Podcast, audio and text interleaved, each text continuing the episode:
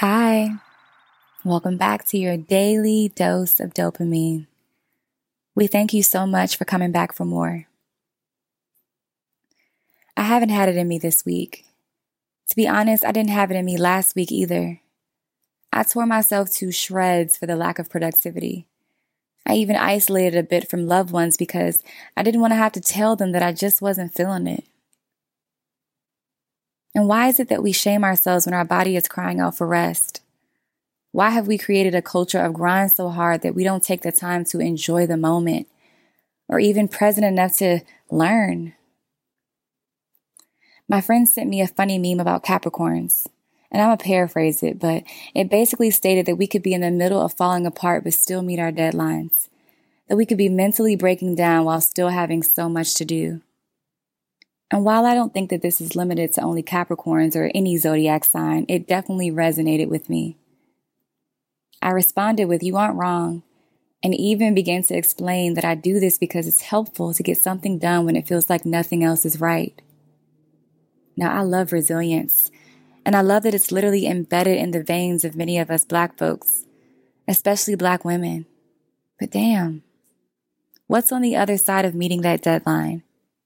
Will I feel better about myself after? Will I be able to finally rest? I'm not so sure. I'm not even sure I've ever really tried it.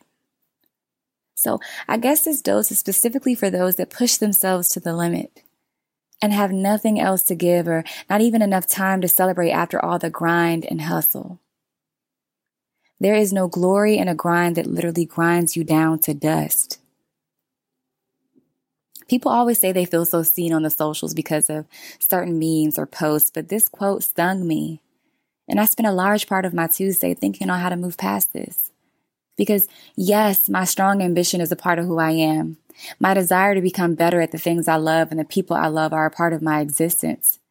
But the idea that I will wear myself completely out just to please and or get something done is no longer good enough for me. Is it good enough for you? And when it's all said and done, what does joy look like? And are we actually claiming joy or are we just tweeting about it? Are we actively claiming peace and self love or are we just posting the photos about it on our Instagram stories?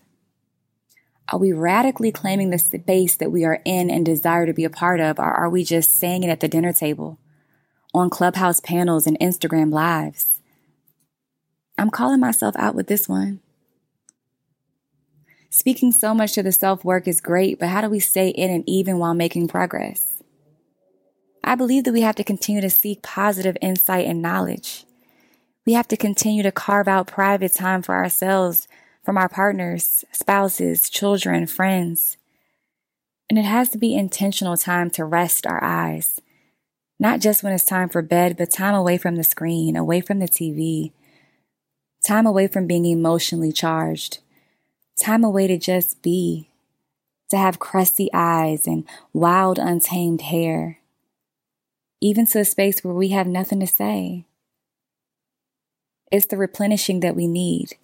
Because as I quoted Brittany Brady in a previous dose, we need to consider how often silence is your teacher.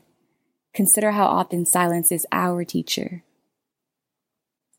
Will you allow silence to teach you the lessons that you're chasing? Your affirmation today is there is power in rest. There is power in rest. Thank you so much for tuning in for your daily dose of dopamine. I hope that this meant something to you because it meant a great deal to me.